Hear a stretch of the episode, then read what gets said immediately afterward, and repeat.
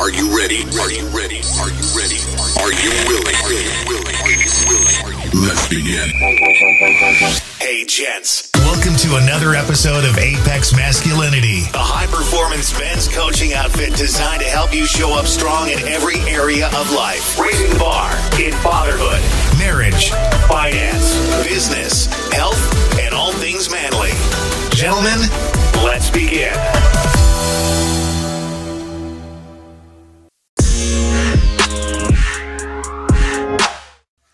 Hey, gents, welcome back to Apex Masculinity.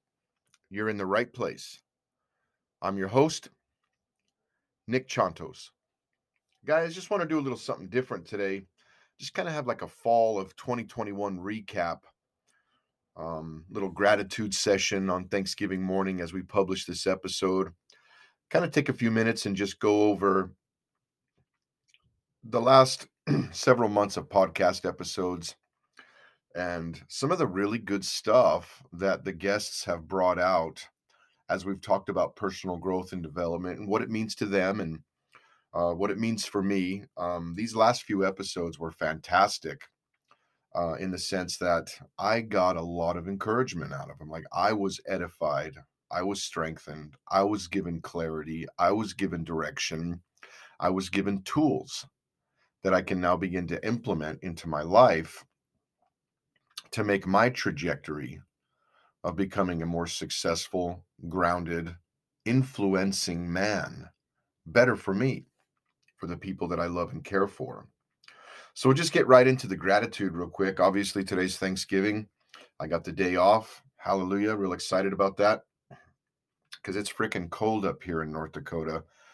Just so you guys know, I'm actually trying to close this window in my little podcast office even more because there's a draft coming in, but negative six with the wind chill. So wherever you are, I hope it's sunny. I hope it's warm. One of our fellow employees is down in Florida for vacation right now, and he better come back sunburnt. That's all I'm saying, or we're gonna have words. no, but things are good, man. Had a great morning session over a cup of coffee with my wife.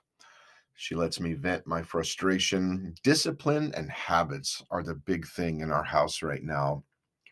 Because I just feel like if we can get ourselves to a place where not not even these monumental goals that we set for ourselves, but these daily ones, like these daily goals that we set for ourselves for the way we eat, the way we take care of ourselves, the way we spend or not spend, save our money, the way we treat people, the way we treat ourselves our exercise, you know, books we're reading, different things, these different like daily markers that we have that give us an indication that we are actually being successful. So this conversation actually opened up a whole second conversation about what is really going on when you and I set goals. Like, is it just because we want to eat better? Is it just because we want to you know, say that we got up and, you know, did such and such thing, had a green smoothie, went on a 20 minute jog, went and pounded the weights and did our workout or, you know, read this many chapters of a personal growth and development book that you're into or had this much connection time with your kids. What is it? What are we really trying to do? Just establish the self discipline. Why are we doing that? Why is it so important for us to establish the self discipline of doing the goals that we've set for ourselves on a consistent basis? Is it for ego? For glory? Is it because when we're not hitting those goals or working towards those goals, we feel unfulfilled, unsuccessful, unproductive? Is it because we've realized that there is a tremendous boost to our confidence as men, as people, when we actually set goals for ourselves, not only the epic ones, but the daily ones, and we start systematically achieving those goals. Have we realized that it begins to build a set, uh, a robust sense of confidence within us as a man that says, the things that I determine, I achieve. I am not just ice skating through life like a leaf blowing on the wind, dealing with whatever tragedies or blessings come my way from day to day. I'm not planning anything, I'm not working towards anything, like just ice skating through life. Why do we feel the need as men to be able to say, What I determine, I do? Why is that important? I think it does build a great sense of confidence within us as men. Not only that, I think it sets a great example for the people that are growing up underneath us to not be lethargic, to be focused, to get those little accomplishments under our belts every day because it affects the entire rest of the day, does it not? I mean, you get up in the morning and you take care of your physical appearance you take care of your possessions. I mean, and, and this is going to sound really simple, but remember, I mean, I'm trying to reach I'm trying to reach real people here where you get up and you take care of your hygiene and you make your bed and rather than wait till the weekend when you have six or seven loads of laundry that you need to catch up with in your household. Like as soon as your laundry basket's full or someone's laundry basket's full, like you stop midweek and do laundry. That way you're maintaining these things throughout the week. You know what I'm saying? Like you're delegating responsibility to your kids, like so that it doesn't all fall on you. Like it does something inside of us. And when our confidence levels are boosted, Here's the next reason why we do this. We know that we become more successful in life. Confidence and success are tied together. When we have no sense of self confidence, self esteem, self image, or self worth, we're hard pressed to find somebody in that mindset that ends up being successful in life. And when I say successful, I'm talking about in their career, in their finances and the way they manage it, in their relationships, in their love life and romance, in their parenting skills and strategies, in their personal physical health, all of it. Someone that has no confidence isn't successful. And the greatest quote that I ever heard that speaks to this was on the Knowledge for Men podcast. And Andrew Ferebee had a guest on, and the quote was We will seldom succeed past our level of personal growth and development. Your level of success will seldom exceed your level of personal growth and development. So, for me, as I begin to gain these accomplishments, these things that I determined to do, it makes me feel more solid as a man that I'm not just a slave to my flesh, that I'm not just that that that my flesh is in control and what seemed like a good goal this morning now it's later on tonight and I'm tired all of a sudden doesn't seem like a good idea.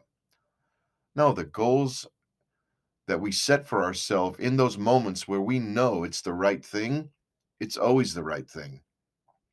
If you wake up in the morning and tell yourself you're not going to drink because it's the right thing, then on your way home from work when you're exhausted and it's been a long day and you're frustrated and tired, guess what? Not drinking is still the right choice. If getting up in the morning and having a green smoothie and going for a jog so that you can keep your you know your physical health and wellness in good shape seemed like a good idea and you did it guess what? Coming home from work later on in the evening and sitting down to like some just like garbage American diet food that we have, like that's that's not a good idea. We get ourselves in this place where you know our flesh can lie to us, try and trick us. Our mind can do the same. And it knocks us down. It knocks us out from our goals. And a few days will go by and we won't hit these mile markers or these goals that we've set for ourselves. And then we begin to feel like garbage because we can't even keep these basic goals that we have for ourselves. And that only adds fuel to the fire of keeping us pressed down. This is a psychological game, and don't think for a second that it isn't. Now, depending on how you see yourself in the game, certainly determines how much fun or lack thereof you'll have on your journey to becoming a better man. But listen, I wasted two decades in and out of prison, banging dope, bottle to bottle, dope bag to dope bag, relationship to relationship, job to job, with no self confidence, self esteem, self worth, self image, or self identity. Nothing in me was ambitious. Nothing in me wanted to be successful or believed that I could be successful for sure. Then I had a life changing moment happen a couple decades ago when I got out of prison the second time. I was ready to make some changes. But along the journey, I've noticed this innate inability to finish what I start, right? Now that's changing. We're progressing on that. Years ago, it was not the case. I mean, there was actually uh, between you and I uh, a moment where a few months ago I was actually surprised that I've stuck with the podcast and hadn't jumped on some other train to go chase something else.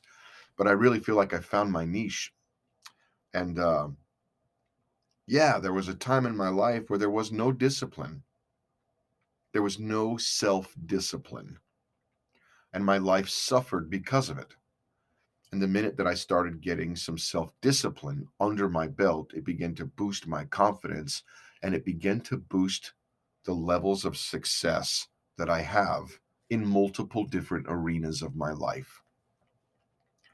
Personal growth and development is a good thing.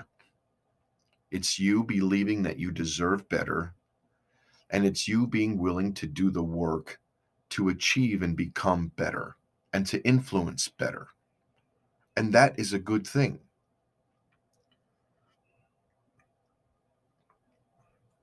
So, I real quick, and again, this is just a casual Thanksgiving episode where we're going to kind of weave in and out of traffic here, so to speak. I'm pulling up my phone right now because I wanted to share with you guys one of the reviews.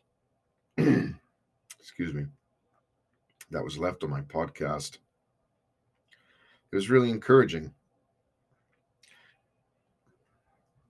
Give me just one second here and I'll get it pulled up. All right. See, I wish I knew these people. I really do. I wish these people would reach out and not think that because I'm asking them to reach out, I I want to sell them life coaching or a book or something like that. Like I'm really just trying to like make friends and and uh, establish relationships with people where people can where we actually both can be mutually encouraged by the relationship. But so this one's patience builds kindness came in last Saturday, and it says, "This is changing my life. Listening to every episode." wish you were my dad, or wish my dad was as raw and real with himself as you are with you. I appreciate you. Once I've listened to all of your podcasts, I'll send you an email. Thank you so much. Keep fighting the good fight. You're making astronomical changes on this planet. Thank you. Man, that was very heartwarming and very humbling to read that the other day when I was checking out my reviews, which I don't do often but you know, once a month I'll go in there and make sure nobody said I was a quacker that they threw up in their own mouth while they were trying to stomach listening to my podcast. But uh yeah, no, it's good. I also want to give a shout out. Oh, let me grab this stupid phone again to the ladies that actually listen to the podcast. When I pull up my podcast platform here, and again, no guest today, just kind of wandering a little bit want to go over some things I'm thankful for. Um, so it tells me on my Anchor platform, it'll tell me like which, how many episodes have been downloaded per episode. It'll give the uh, audience details graphic region, and we want we've gone over these, and they'll jump. They'll jump every uh, every couple months. You know, we got people listening in Qatar and Luxembourg Jamaica, Ukraine, Haiti, Taiwan, Puerto Rico, Singapore. I got I got one in Romania because I know Lucia had to listen to that episode that we did to make sure it was good. And Lucia, if you're listening, it was fantastic. I got so much good stuff from you that we're actually going to recap and go over this morning. Uh, Guam, Norway, United Kingdom. And oddly enough, oddly enough, it would be safe to assume that the United States is where the most uh, populated area of the world is listening to my podcast right? It's at 76%. So 76% of the downloads for Apex Masculinity podcast are coming from the United States. Okay, but let me ask you this because I wouldn't have guessed this. Where do you think number two in nations um, hitting at 12% downloads is coming from, if you had to guess? I'll give you a second. We're not going to play any Jeopardy music or anything like that. But oddly enough, it's Kenya. 12% of the listening audience is in Kenya. And that's kind of mind blowing because I know they don't speak English over there. But I mean, I know that all over the world, people are learning to speak English because, you know, it's, it's like the commerce language of the world that we live in today, just like, just like Latin was back in Roman times. But Australia's com- Australia's coming in at 3%, Canada coming in at 2 and then the rest is just spread out pretty evenly over the rest. But um, being listened to on Apple Podcast at 47%, Spotify 29, and a couple other ones.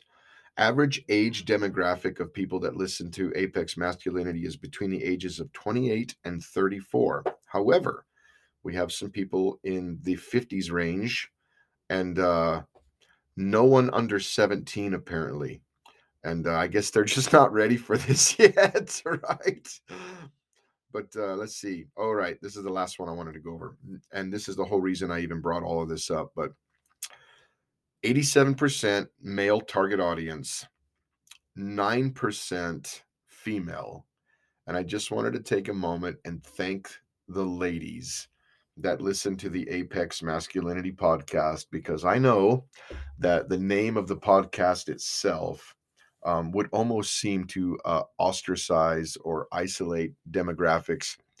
But the tactics, the strategies, the tools, um, the obstacles, even that we all go through, are shared universally across all genders. You guys just know that I'm I, I, I, I came from an eight year meth addiction with needles. I came from a pornography addiction. I came from an alcohol addiction. I came from a place completely devoid of self worth and self image. I came from two trips to prison. And I remember being surrounded by men in that prison that were stuck just like I was. And that's my mission field, man. You know what I mean?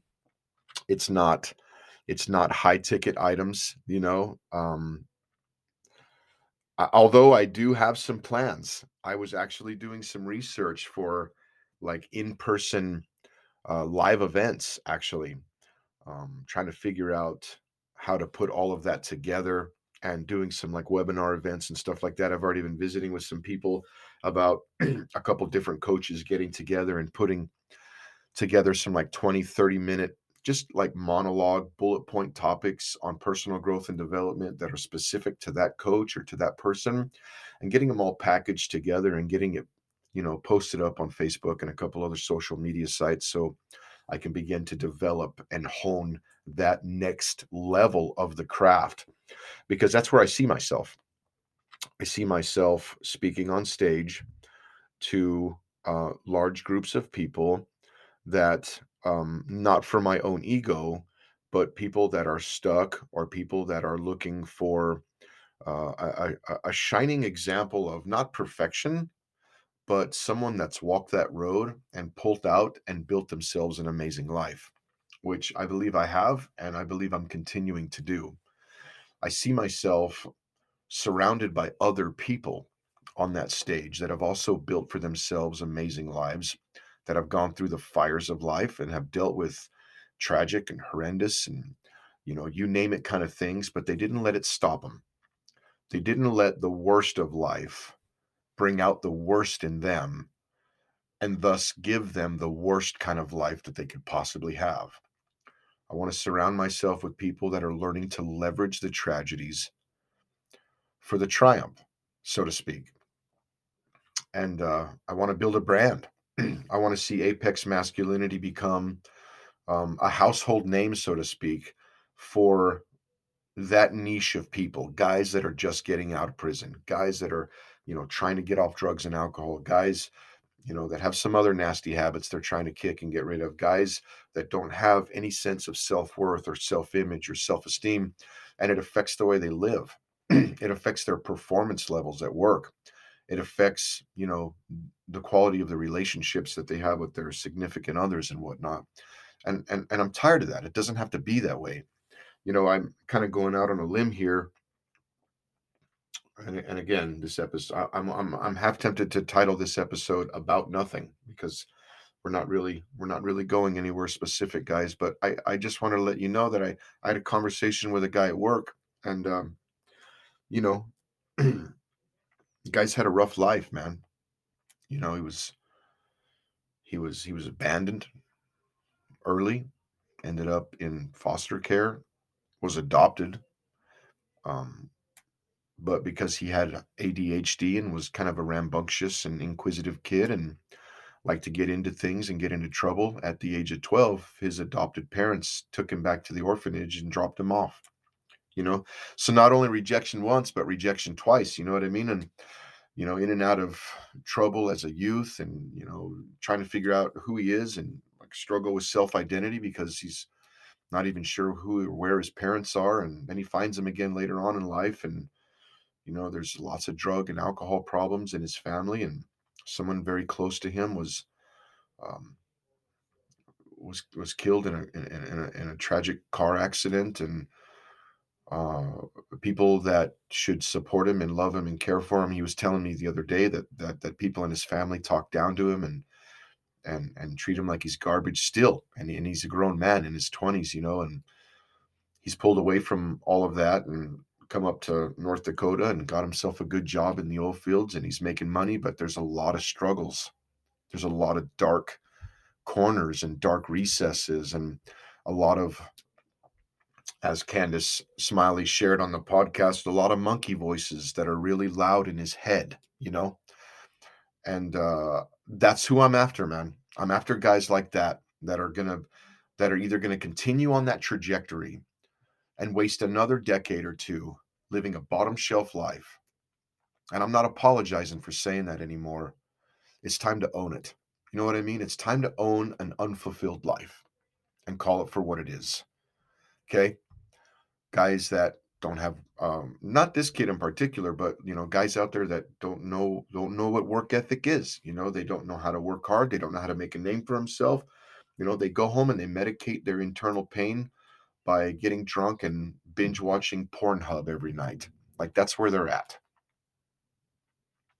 And they get up every morning ashamed and regretful of the actions from the night before and do their best to hang on, or they have some type of um, loud um, character mannerism coping mechanism that's really just a defense mechanism for the fact that they feel like shit inside because they're not living their full potential. They're not living the life they want.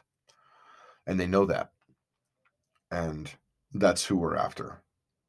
So, anyway, just chased a hardcore rabbit trail there. Thankfully, I have a pen with ink in it.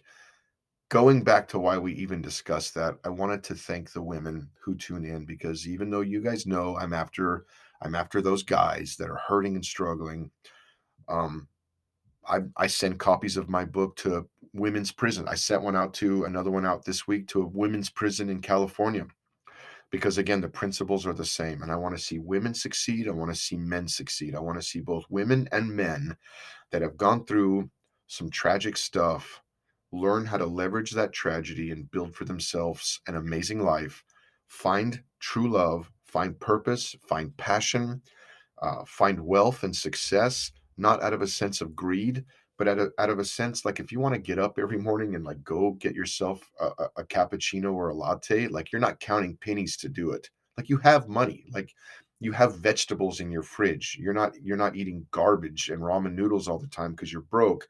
Like you have a quality life all around. You have like a safety rated vehicle that you have like really good insurance on and like you know what i mean? Like you're living you're living a great life. Like you you got it boxed in and you're doing well.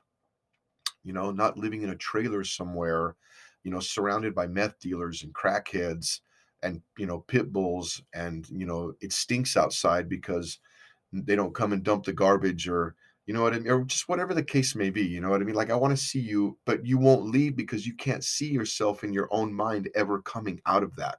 Like for you that's your life and that's normal you know? Because that's what you grew up in. That's what you were taught was acceptable.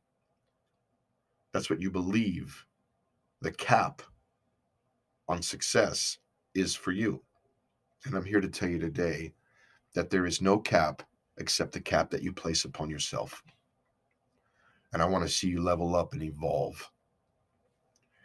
And I and I want to hear about it.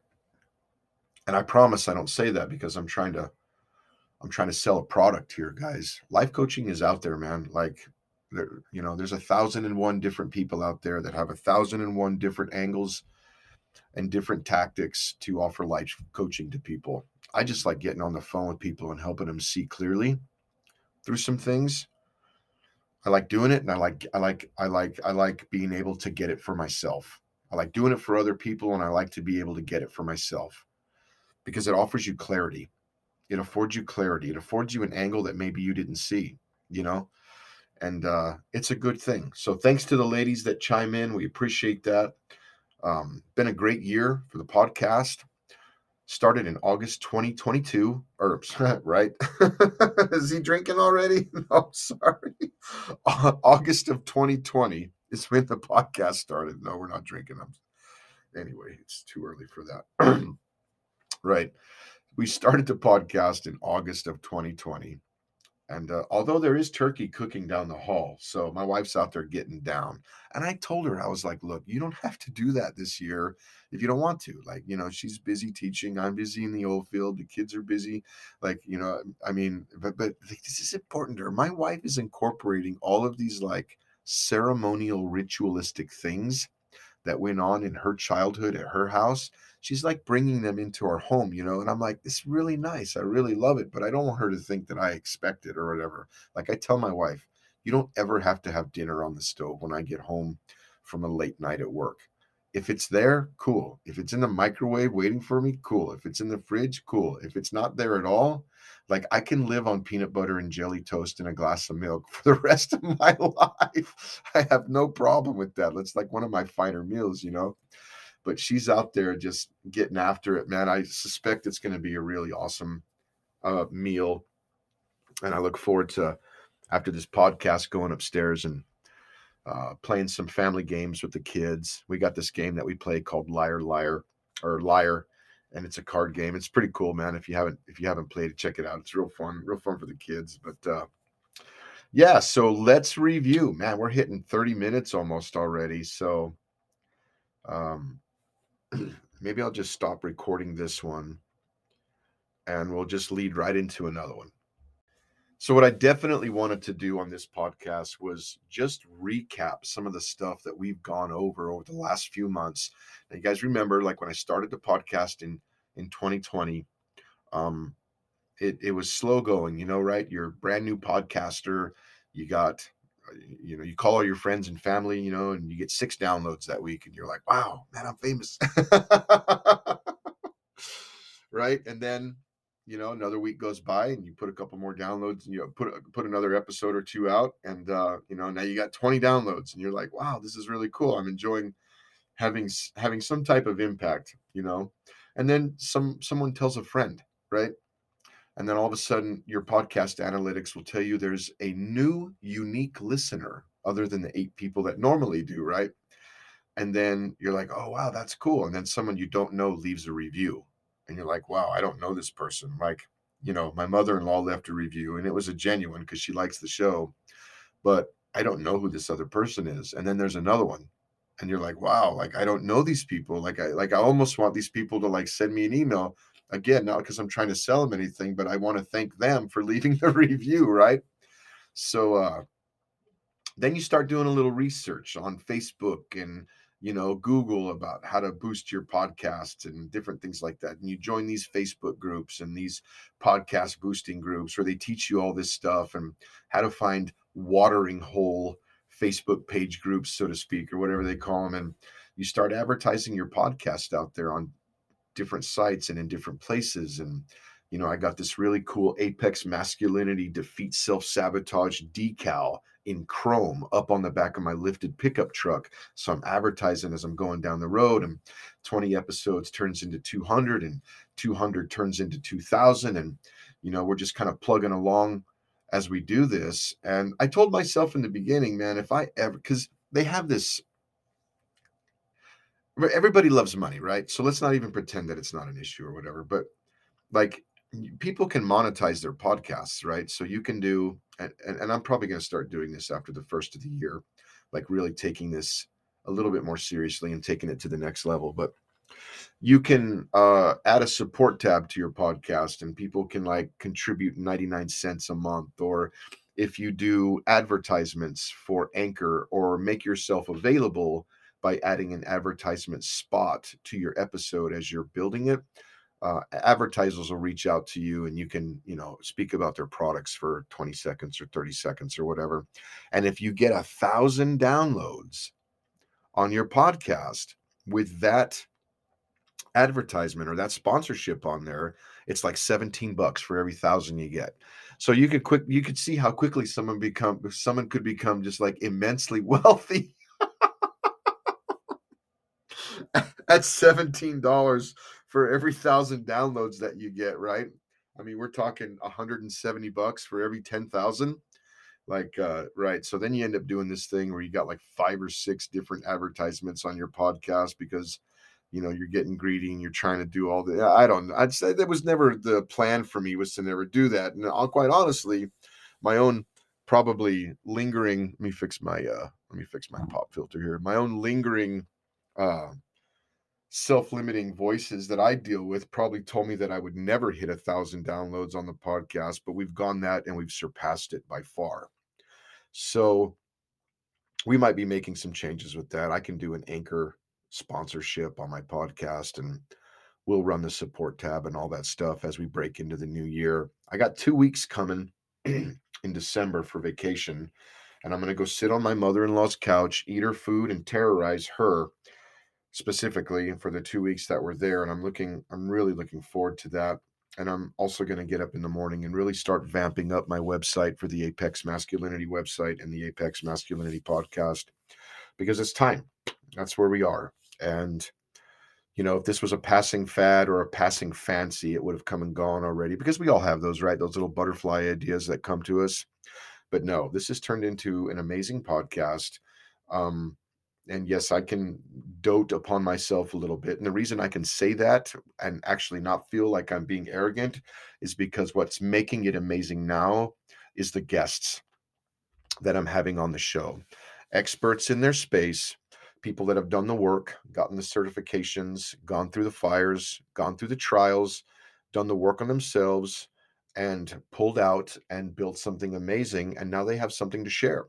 And with that as a perfect segue, let's go right into the recap. So, the first guest that we had on the show was Joel Hossenritter with uh, ULA Life Coaching. And uh, I'm sorry, Wayfinders for Life is his website and where you can find him. But he's a certified ULA life coach. And I go back and I listen to these episodes, guys, because I tease out something different each time. And he was talking about transition, like getting to a place where things are going on in your life and now you know it's time for change, right? And I remember specifically asking him about the change that took place in his situation specifically where him and his wife had decided to move from back southeast where they were to Phoenix and how there was apprehension from that and you know that questioning like is this the right move and we're you know we're getting away from family and we're getting away from our support pillars and you know we're reinventing ourselves so to speak but something in the gut is saying that this is what we need to do like it's time for this Um, and he talked about having to sell his business and um, sell their home and all that. So you're basically reinventing yourself. And I think there comes a place in life where we have to make that evaluation and go, you know what, it's time to rebrand or reinvent. You know what I mean? If, if, and, and, and I don't think there was anything necessarily wrong with their with their life back southeast. I think they had just gotten to a place where it was just time. Like you get to a place where it's time to reboot, rebrand, revamp, level up, step up, and like go with what your gut's telling you and go through some of these more serious transitions. And he also talked about like being steadfast during the transition because if you guys remember on that episode, he had talked about they had made the commitment to come out to Phoenix and the job that he was going to get when he got here fell through and didn't work out. The people that were going to buy their house right before they moved out their financing fell through and it didn't work out. So there was these obstacles and these hurdles and these challenges that were placed in the way or on the path in front of them so to speak as they were in the process of this transition of this rebranding if you will. And i think that's for me that's always that moment where i analyze those obstacles and i go okay is this a no from the universe? Or is this a hurdle that's meant to like stretch me and prepare me and strengthen me as a man or as a person so that when I get where I'm going like like like I'm stronger right? You guys get that right? Your muscles have to like stretch. Like when people work out and build muscle mass they're tearing the fibers of their muscles like they're actually tearing them right? And that's why they're eating protein and all that stuff to rebuild them. And when they rebuild back, they come back stronger. I mean, you guys get the idea. But we talked about those hurdles that are placed in the way and being steadfast and saying, you know what, like my gut is still telling me this. This is not a no from the universe. This is what we're meant to do. This is what we're supposed to do. There's going to be obstacles. See the obstacles as launching pads to launch us further into our destiny and further into our success and and and where we're going and what our purpose in life is. It was good stuff. The hurdles test the faith. They test the resolve. They test our courage. And they test the success. How bad do you want it, so to speak? We also talked about balance and balance meaning in all arenas or all areas of life that all arenas would be treated with equal importance and tended to with equal obligation and responsibility. And if you guys remember on that episode, I was talking about how, as men, I think we find it easy to.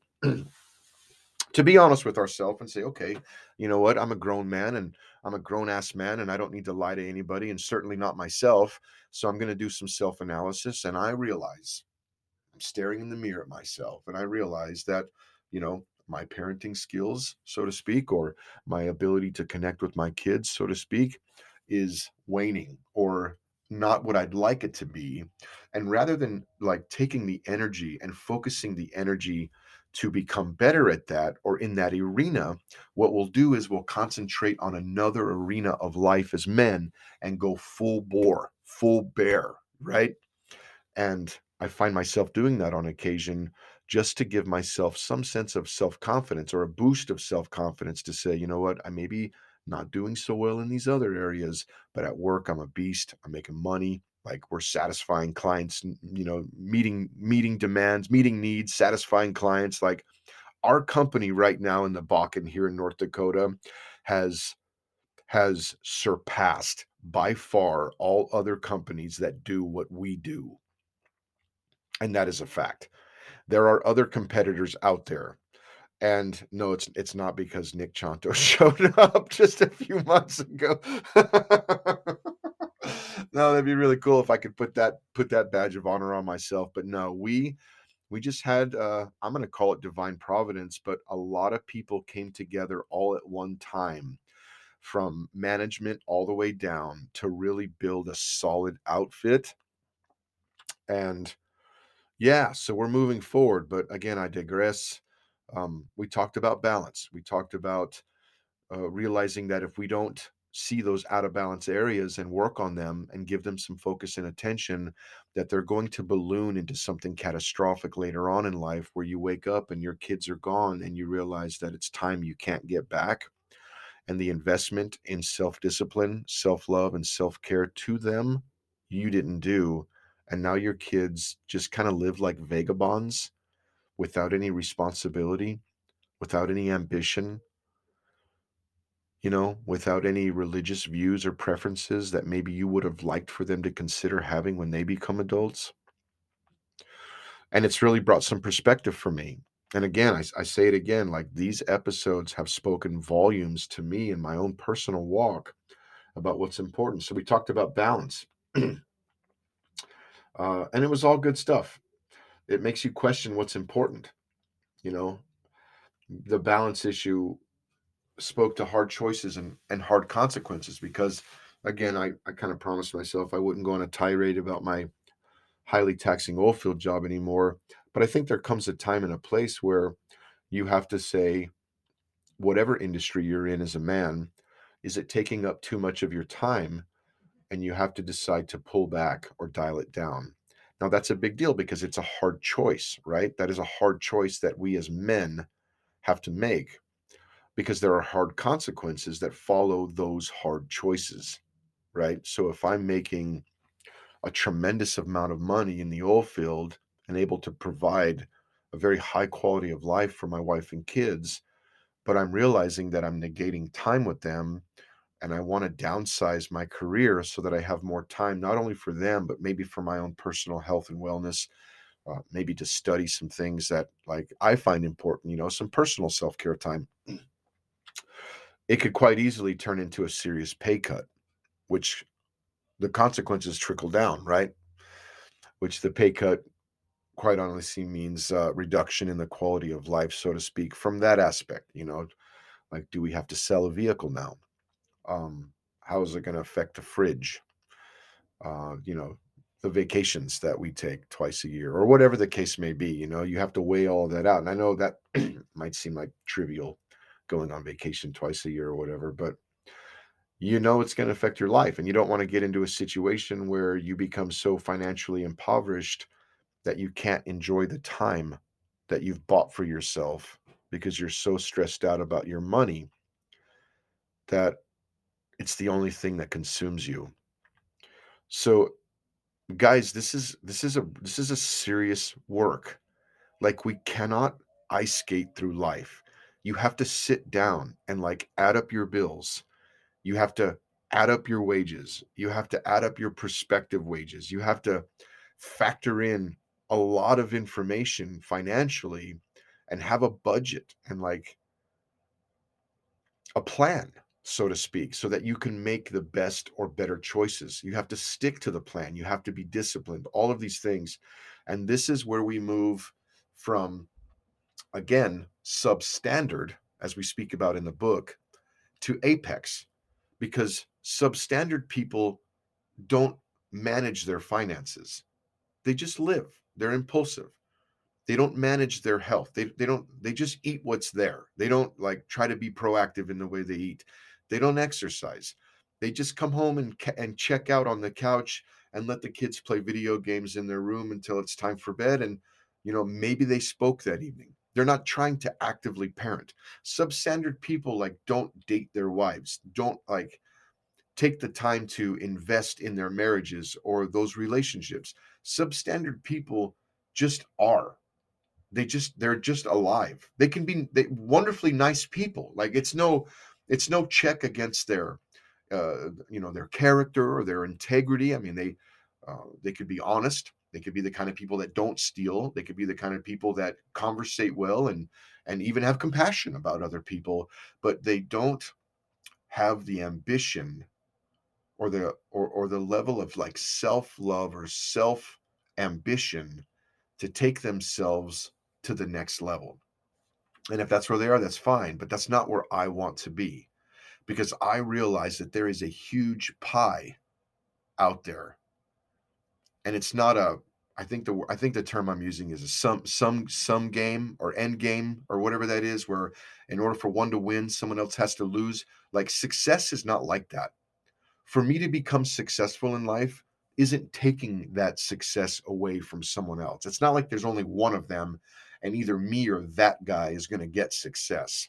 Success is this huge pie. It's this huge thing in the ether like that cells that duplicate and replicate like in your own body just like constantly it's just duplicating and replicating itself and it's stuck there in the ether and it's there waiting for people to just go and get it and when you grab a chunk of it and pull it out of the ether it just reduplicates itself the piece you pulled off like it's there success happiness and fulfillment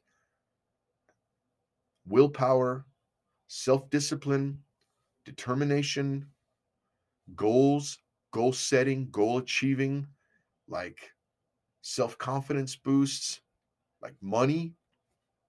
It's it's it's all out there. Anyone can have it. I want you to have it. I want to have it for myself. We also talked about the way we speak to each other, like self talk. And the phrase that he put out there really stuck with me. It was, if those are not the words that you would speak to someone else, they have no place in your self talk vocabulary. But we do this, don't we? Like, look at ourselves in the mirror, put our heads down after an epic blowout and go, You fucking dumbass. This is who you are. This is who you'll always be. Why are you even trying? Why are you even bothering to try? Because you're a moron. Anybody been there? Like my hand's up. Like you can't see it because we're in podcast land. But my hand was up, yo. Because I have a tendency to talk to myself like that. But you know what? It comes, it's got to come to an end, right? I think you can deal with yourself. I think you can um, take yourself to the woodshed, so to speak, when you have an epic blowout. I think we just need to be guarded with how we use our words because I would never speak to my son that way. If I was going to address an epic blowout in character or behavior with my son, I would speak to the issue, but then I would quickly speak to what I want for him better. Like, here's what you did, here's where we want to be. Right? I want to see you successful. I want to see you making good choices. I know you can make good choices. I know you can be successful. I know you can win in this arena. And we're going to keep trying until we win. We're going to get this. We're going to win because we're winners. And then you shake his hand, tell him you love him, and walk away, right? And it was a good talk. He didn't feel like you beat him down. He didn't feel like you abused him or like demoralized him. That's how we need to speak to ourselves. You know, if you gotta if you gotta go stand in the mirror and be like look dude why did you do that again why did you do that just be careful with the words that you speak to yourself because the neural pathways in our brain are developed by the information that we gather through our physical and emotional senses everything that you feel everything that you see everything that you hear specifically but also things that you touch and that you taste develop the neural pathways of your brain. And when you are constantly speaking to yourself negatively, you are building new neural pathways. The reason you're speaking to yourself negatively is because the neural pathways in your brain are making you speak that way.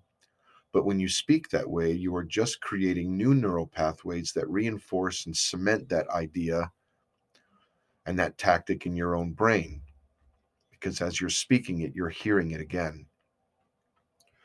A negative self talk has to come to a stop, right? No one's perfect, bro. No one's perfect. You know what I mean? Like there was a time in my life when I, like, I didn't even cuss. Like for a lot of years, I didn't even cuss.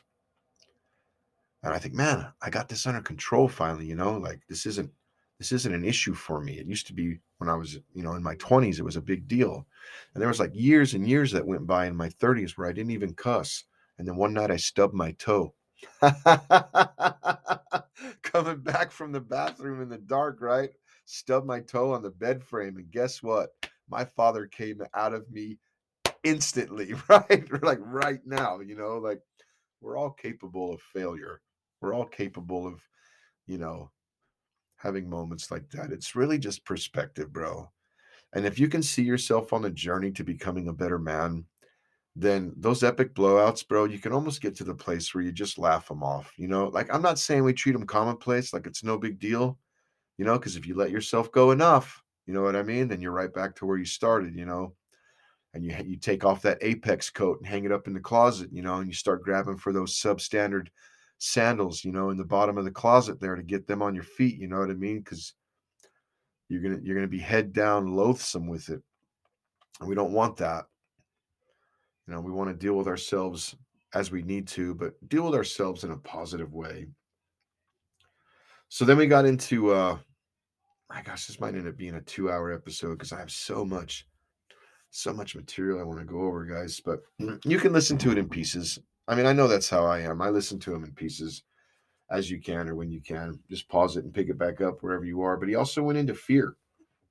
These were the ULA, these were the ULA blockers that are part of the coaching program that he's with. And we were able to touch on them a little bit. I just wanted to go over them again. We talked about fear being that blocker of you, you know, living that that as he said ula life you know that apex life that better life that great life that that you know you deserve and that you want. And being afraid you know sometimes you have to take a risk right? Right? I remember the first time i moved my wife and my kids out of that quiet little sleepy town in colorado that she grew up in right? And she's the baby. She's a mama's and a mama's girl right and uh, you know, and I can't blame her, you know, for being weary because it had been a rough couple years there of just just weird stuff. You know, you ever have one of them seasons where it's like, what now? Like, are you serious? This, like, really? Like, we got to deal with this now, you know? And then, you know, dealing with your own self and you know your own blowouts and your own success journey that you're working on. But um, I had told my wife, I was like, look, I cannot explain this to you, but I know beyond the shadow of a doubt that we are supposed to leave this town and go somewhere else. I didn't know where. I didn't know how I was going. We're. I did all I knew. Like my gut was just screaming at me. It was in my head. It was in my heart. It was in my gut, and it was screaming at me. You don't belong here. You don't belong here. And I told my wife about it, and she's like, "Okay, like okay, like this is a big deal. I've never left this town. Like all my family's here. Like they're gonna give us a lot of grief for moving. Like this is gonna this it's not just gonna be an easy thing. Like you you grew up with a with a backpack hitchhiking to Alaska year after year in and out of prison. Like this is nothing for you. This is a big deal for me and my family. Okay. And there was some apprehension for her. There was some fear. I'm gonna call it what it is. And uh I said, "All right. Well, look, I, you know, it's not like I'm trying to take you somewhere specific or whatever. I'm just, I just know we're not supposed to be here." And, and I said, "What would, what would make it more plausible for you, you know, as my wife and the mother of our kids, if we're going to do this, what would make it more palatable, you know, plausible for you to to go on this journey with me and get out of this town and like start a new life, or at least just, or at least just go somewhere and see what happens, you know?" And she said, All right. She said three things somewhere where it's warm, somewhere near a large city, but not in the large city, and somewhere by the beach, by the ocean. And I said, Okay. All right. And she said, What do you need out of this this transaction here? I said, Well, I need to be able to work and that's pretty much it, right? Like I just need to be able to make a decent wage. And that ship had sailed in Colorado right after the recession and the downturn in 08 and 09 and all that. And that quiet little town has never recovered, unfortunately. Uh, unless you own a pot shop, then you're doing really well. So, anyway, I won't chase that rabbit, but um, oddly enough, the oil field was slamming and jamming down in South Texas. And I made a couple phone calls and got myself a job in the oil field in South Texas. And man, all the dots connected and lined up. And we were two hours from Corpus Christi, right on the beach. We were 35 minutes from San Antonio, the big city. And on Christmas morning, it was 85 degrees out. And I got pictures of my kids outside and, you know, in their diapers and stuff on Christmas morning at 85 degrees. So like all her three needs were met. My one need to, you know, to, to be able to work in the oil field was met and it was all put together. But did you know that when we agreed to do it, because all those dominoes had lined up perfect, that I loaded up my truck and I went down there first because I'm like, all right, I'm going to go down there first. I'm going to give this job a couple weeks and make sure it's the right fit and that we didn't miss anything. While I'm down there, I'll find a place. And I had gotten six hours out of town. Um, I was I was almost to Amarillo, coming out of Southwest Colorado, and uh, my wife texted me and she's like, "You got to come home. Like I, I can't do this." Like there was so much apprehension and fear and I think there was a little pushback from people in her family, but we love those people and we get it. And we're not holding any grudges or nothing. It's tough, man. It's tough to, you know, be around people all the time and then they, they pack up and they move away. I get it, you know. But it was time for my wife and I to get out and find ourselves. And as we said earlier, rebrand, I guess, or transition ourselves and figure out kind of who we are and what we were doing. And yeah, it ended up being a great year, man. And I mean, the best barbecue in the world is in South Texas. I mean, award winning barbecue. The Jalisco Mexican food at the taco stands is just bad to the bone. Um, Southern hospitality exists there, you know, like um, people are kind to each other. And and the oil field was booming and we made money and we had a nice place and it was a good season and it was a good season for our family to just work on the five members of the family and uh but my wife was terrified and if we would have let that fear like stop us from going we wouldn't have been able to experience all the blessings that came from that trip while we lived down in texas and sometimes you have to steer stare fear in the face and just be like no like there's no reason why i can't take this risk and i think one of the reasons that that fear like fear like freezes us up, like it immobilizes us, is it is because we don't want to risk the failure. Right? What if we go to Texas and it doesn't work out? What if I quit this cushy job and take this other job and it doesn't work out? Right? How many times in your life have things not worked out and you've had to start over? I mean, was it um I mean, was there no recovery from it?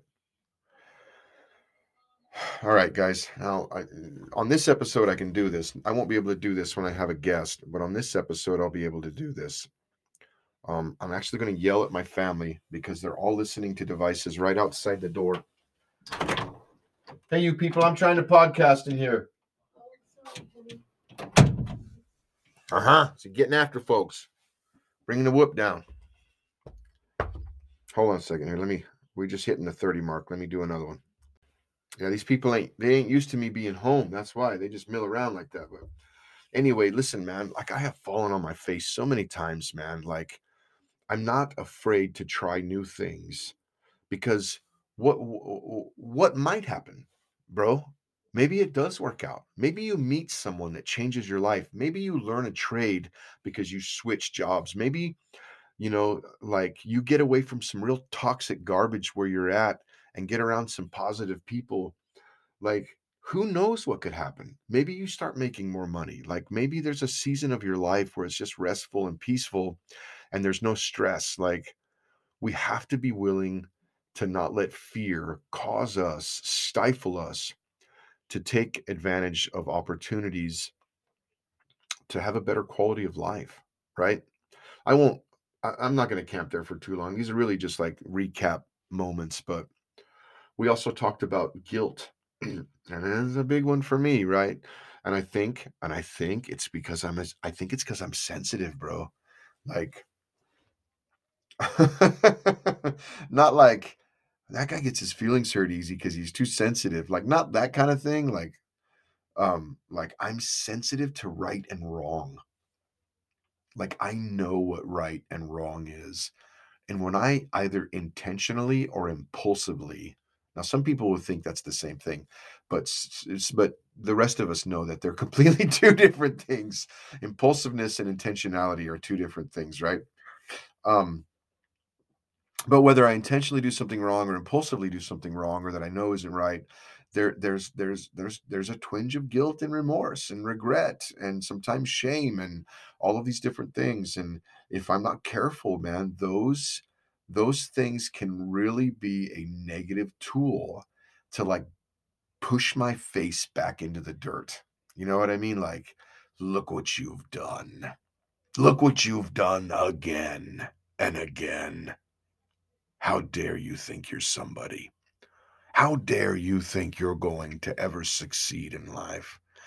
And how dare you think you belong at this table? Right?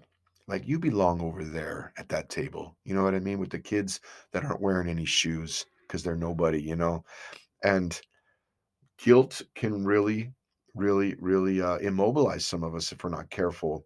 But if we can just allow the twinge of guilt, remorse, just be a guiding light for us to make better decisions next time. Because uh, as I spoke about in one of the podcasts, actually the one on the one on shame, the quiet killer of men, that guilt is actually at face value, at base value, it's a good thing, right? It's it's it's the conscience of man pricking the heart of man for his misdeeds and causing emotional discomfort so that that man later on will hopefully weigh out the pain of the emotional discomfort against the pleasure of the misdeed being done or getting ready to be done and be able to find some uh, some ammunition to, to avoid pain and make a better choice. It's just when we let it overtake us and turn into condemnation that's when it can knock us down. We talked about anger. And uh, this one isn't really a big one for me. Like I'm, I'm kind of a happy-go-lucky guy. Like um, I tolerate probably a lot more than I should until it blows over. And uh, but even then, man, I'm in my 40s, man. Testosterone's going down, and like I pick the real. I, I wait for the serious stuff, right, to blow up. But there's some people out there, man, that anger's an issue for them. And if you're not careful, and it can get you in a lot of trouble, and it can and, I can totally see how anger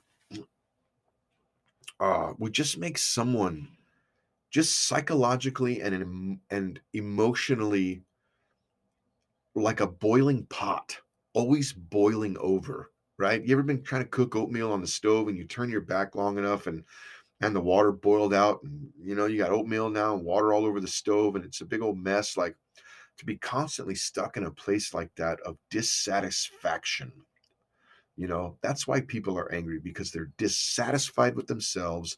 They're dissatisfied with their lives. They're dissatisfied with other people. They're dissatisfied with their circumstances. And they let it take them to a place of boiling over and frustration that can really cause a lot of problems for them in their life.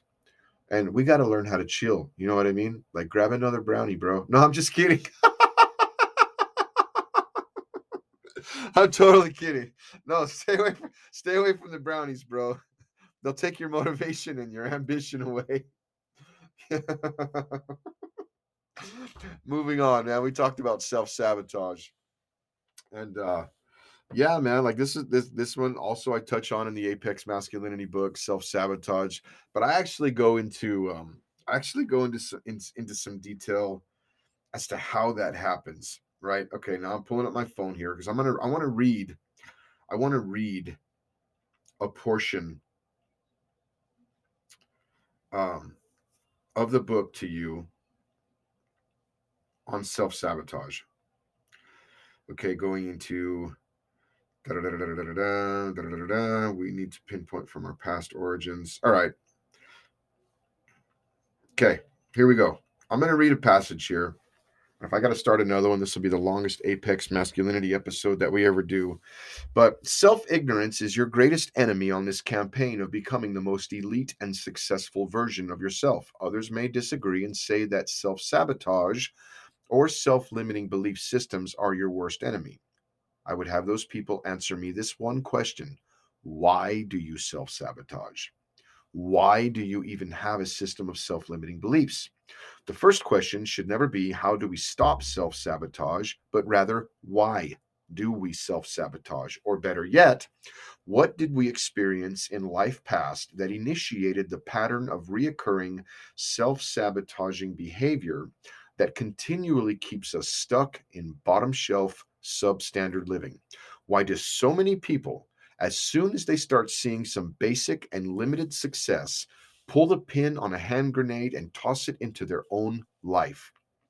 If we can discover what traumatic events from our past are the first cause or inception of our self sabotaging mindset, then we can put laser focus on healing those breaks in the neural programming, just like the fiber optic repairman for the cable company will dig up, expose, and resplice damaged wires so that there is no longer any disruption of service to the client we also need to be able to pinpoint from our past the origins of why our minds work as they do. We need to pinpoint what traumatic event or series of events took place in our childhood or adolescence that caused the initial break in the fiber optic cables of our mind that keep causing a disruption in service to us. Seriously, though, have you ever wondered why that beautiful woman, whose kindness and loyalty are unmatched, will repeatedly choose bottom of the barrel, low life, and abusive tyrants to share herself with. A woman who, if she just had a simple paradigm shift in how she saw herself and the world around her, would realize that she's putting her health and overall happiness in jeopardy unnecessarily. What type of psychological malfunctioning is occurring in her brain that causes her to believe with every part of her being that she is worthless, and therefore does not deserve the highest and best standard of man that exists in the world? What causes her to not only accept substandard men, but to attract and prefer them?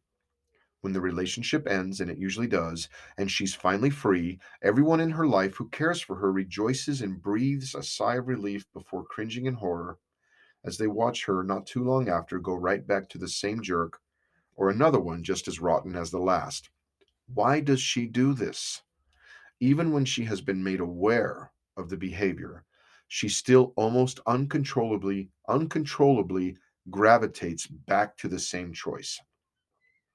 Why is she unable to believe that there isn't any reason why she can't have an amazing life, enjoy a wonderful relationship with a kind, compassionate man who will work his ass mm. off to provide an amazing life for her and her children?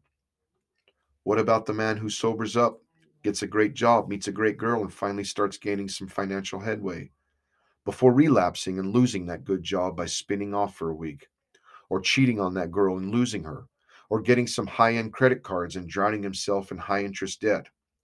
He'll usually spend six months to a year rebuilding what he tore down, get caught up, and just before he starts hitting a certain level of success, he will tragically and with certain dependability commit a behavior that begins the process of tearing down everything that he's worked so hard to achieve all over again, almost as if he enjoys rebuilding more than he enjoys steady, uniform levels of success. Almost like the universe itself has placed a cap on the level of success that he is allowed to achieve. And if he comes anywhere close to that boundary, the internal mechanisms in the hardwire of his brain initiate the self destruct program.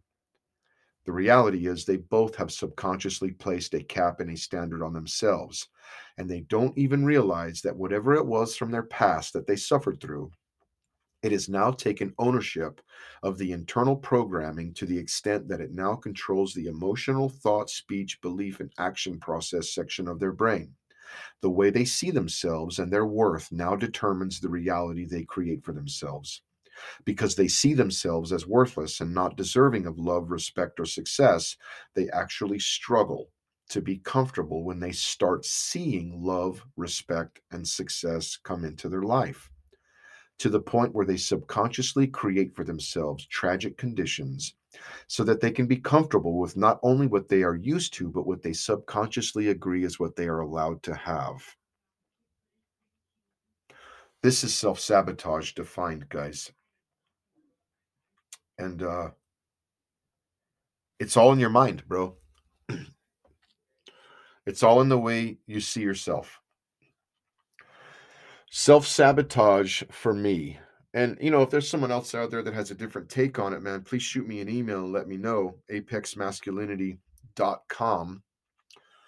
And you can go on there, and I think I even have my personal email posted, or I, I, I also have my phone number. Please feel free to reach out and text me if you want. Please let me know who you are so I don't think I'm getting spammed by somebody from Bangladesh that wants to sell me something that I don't need or whatever. Um, but self sabotage for me is clearly defined in the sense that you and I both see ourselves a certain way. We see what the cap is for the level of success that we believe we deserve. Okay. And you can't see past that cap because something in you at the subconscious level tells you you are only worth this level of success. And when you and I get too close to that boundary where we are going to surpass that level of success into an arena of success, like the heavens beyond the heaven, so to speak, a realm that we've never been to, a realm that we certainly don't believe we're allowed to be in. But we have gotten successful enough to where we are starting to encroach on the ceiling of the arena that we're in now. But because we don't believe we deserve or we're worth the ability to be in the next level of success, something in the subconscious of our mind freaks out because the subconscious likes stability, it likes predictability, it likes comfort and ease and something new, like a new level of success, oftentimes has new uh, uh, new obligations, new responsibilities, but also new roadblocks. Right, new things to overcome, new challenges, right? And the brain's like, nah, dude, like we just got this level figured out. Why are you trying to take us up there? Right? But the apex man inside you wants to go to the place where you're past the roof, right? And I want to see you get there. But the problem is we hit that ceiling and we're like, you know what, man, this isn't me. I can't see myself in that next level. So I got to pull the pin on a hand grenade and do something tragic to bring myself right back to the bottom of the level I'm at now so that I can, you know, at least rebuild what I tore down and stay in this arena that I'm comfortable with and that I know. And usually it'll be a divorce or a relationship that didn't work out or a job that was lost or a promotion that someone else got because you know we we didn't we weren't able to see ourselves functioning in that role. A financial loss like all kinds of different things. Like going back to this guy that I was talking with at work you know like he's got a financial a financial opportunity that is quite honestly being handed to him that could change his life basically. And it's it's an amount of money that that he's never seen before in his life and we actually talked about this the other day at work and he said it's it's it's making him nervous. You know it's kind of like a like a like an inheritance type settlement type you know just you know like a lottery type kind of thing where where you just come into some money. I won't say what it's for how he got it or why or why it's coming or anything like that but from a guy that's you know struggled with self-esteem and self-worth and self-image to be handed a, um, a, a, check with an amount of money like this on it and not be like mentally prepared to like go into that next arena it's making him nervous and he's starting to pull a pin on the hand grenade and get and, and he's gotten himself into trouble with alcohol recently uh specifically and since i'm not mentioning the guy's name i think i'm okay but um you know just just with the police and alcohol and different things like that. And I'm like, I'm like, bro, like you're on the cusp of something amazing, like life changing, bro. Why are you doing this? And I was able to sit down with him and talk to him about why he's not comfortable with the idea that he's fixing to go into a new arena in life. Self sabotage, either stay in your comfort zone and slowly begin to work on chiseling into that next level or barrel through that ceiling full bore, but you we've got to convince ourselves that we deserve it and that it's ours. And you know, any any promotion that you take in life, whether it's a job or you just move up, you know, like you become a homeowner or whatever, there are challenges with that, man. You know, like you, you know, you're not renting anymore. Something breaks, they come and fix it. You know, you buy a home, it's on you. You know what I mean? And like furnaces and like water heaters are like several thousand dollars, you know. You know, you you get a new promotion at work and it's a job that you're kind of familiar with, but there are aspects to the job that you have no idea how to do. And if you're not careful, you can talk yourself out of doing something beneficial that will, yes, absolutely stretch you and stress you a little bit, but there's a learning curve, man. And you got to be gracious with yourself for that. We talked about laziness. And, uh, you know, I, I think for me, it's really easy to come home from work and know that there's stuff that needs to be done around this house. But, I, and I had, and uh, guys, I had to be honest with myself when I was talking to myself this morning about this because I'm going over these notes and I'm like, do any of these really affect me? Anger isn't really one of them. I can say that with a straight face. Self sabotage, um, guilt, yes, but fear, nah, not so much. You know, like anger, not so much. But laziness, eh, I, I'm gonna be honest here. You know, like I come home from work and and uh, you know, old Pecker would be tired. You know what I mean? Like I've been work, I've been working out in the field all day, right?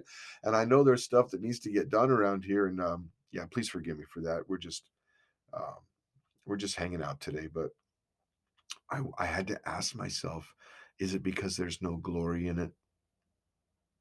Right? At work, there's glory. You know, your employee, your fellow employees know that's the guy that's going to get this job completed. Your boss knows, yep, that's the guy I can put on these specific jobs, you know, because it's going to get done. Like he can manage a crew of guys and equipment and like see a task through to completion and have uh, communicative interactions with high level clients. I mean, we went and did a job for ConocoPhillips the other day. Like it was kind of, kind of a big deal, you know. Um, but I get home and there's just like a bunch of snotty nosed kids like running around the house. Like there's no glory in coming home and not being or being a hard worker, you know. But uh, laziness, uh, man, what's the cause? You know, like there are things that I know I need to do, even with the Apex Masculinity brand. And I, man, I don't, I, I, I'm afraid to say it's laziness, guys. I really am because that would kind of hurt. You know, it'd be like poking myself, poking myself with a stick. You know, but I think we got to manage our time right. I think we need to have clear, clear cut and precise plans on what it is we need to do and where we want to take something. Because when you don't have a clear cut plan, it's easy to be lazy because nobody knows what the hell we're doing anyway. Where, where are we going? What are we doing? You know, like nobody knows what's going on. Well, I'm just going to sit here until you guys figure it out, kind of a thing. But once you have a clear cut path through the weeds, you know, and steps to get there, I think it makes it easier to not be lazy. Direction, leadership, focus, an outcome, steps, like so that you can measure the success of what it is you're trying to do Envy is another one we talked about. And uh yeah, one of my other podcast um guys that I listen to, Ryan Stewman over at Rewire Podcast. If you guys haven't checked him out, man, it's pretty good, man. It's um lately they've been really good. I, I think he's kind of going into a season where he's like getting kind of more like on the emotional side and like the psychological and emotional side of things. And and they've been really good. But he was talking about not being jealous or envious of other people when they get uh, you know a promotion or get a higher quality of life or they break through some barrier and start making you know seven eight nine ten figures rather than be envious just see that as them clearly showing that it can be done. Like they're paving the way. Like they're showing people hey we can do this. You can do this. I've done this. And rather than be envious at someone because they got a promotion or they met the woman of their dreams, or they just bought a nice house, or they fill in the blank, rather than be envious because they have it, realize that they're just giving you proof that you can get it too. because what's been done can be done again, right? And the last one we talked about was lack of focus. And I think this is another thing. We can get stretched so thin that we just can't focus on any of it. And we live in a highly distracted time in society these days. And um, and I tell you what, like you have to turn all the distractions off. Those quiet morning hours are a really good time to focus and have a pen and have a paper and kind of sit down and figure out what it is you're trying to achieve and really write things out. You know what I mean? Even on the mundane things like just simple tasks, you have to kind of like be able to. I know women struggle with this, but guys not so much. But like to be able to not think about a hundred different things at one time. You know what I mean? To focus on the task at hand, on just the next step, so that things are being done correctly. Focus on yourself, you know? Like where are you trying to get as a man? All right, now listen, this is that this is that um and obviously doing the work, being willing to do the work.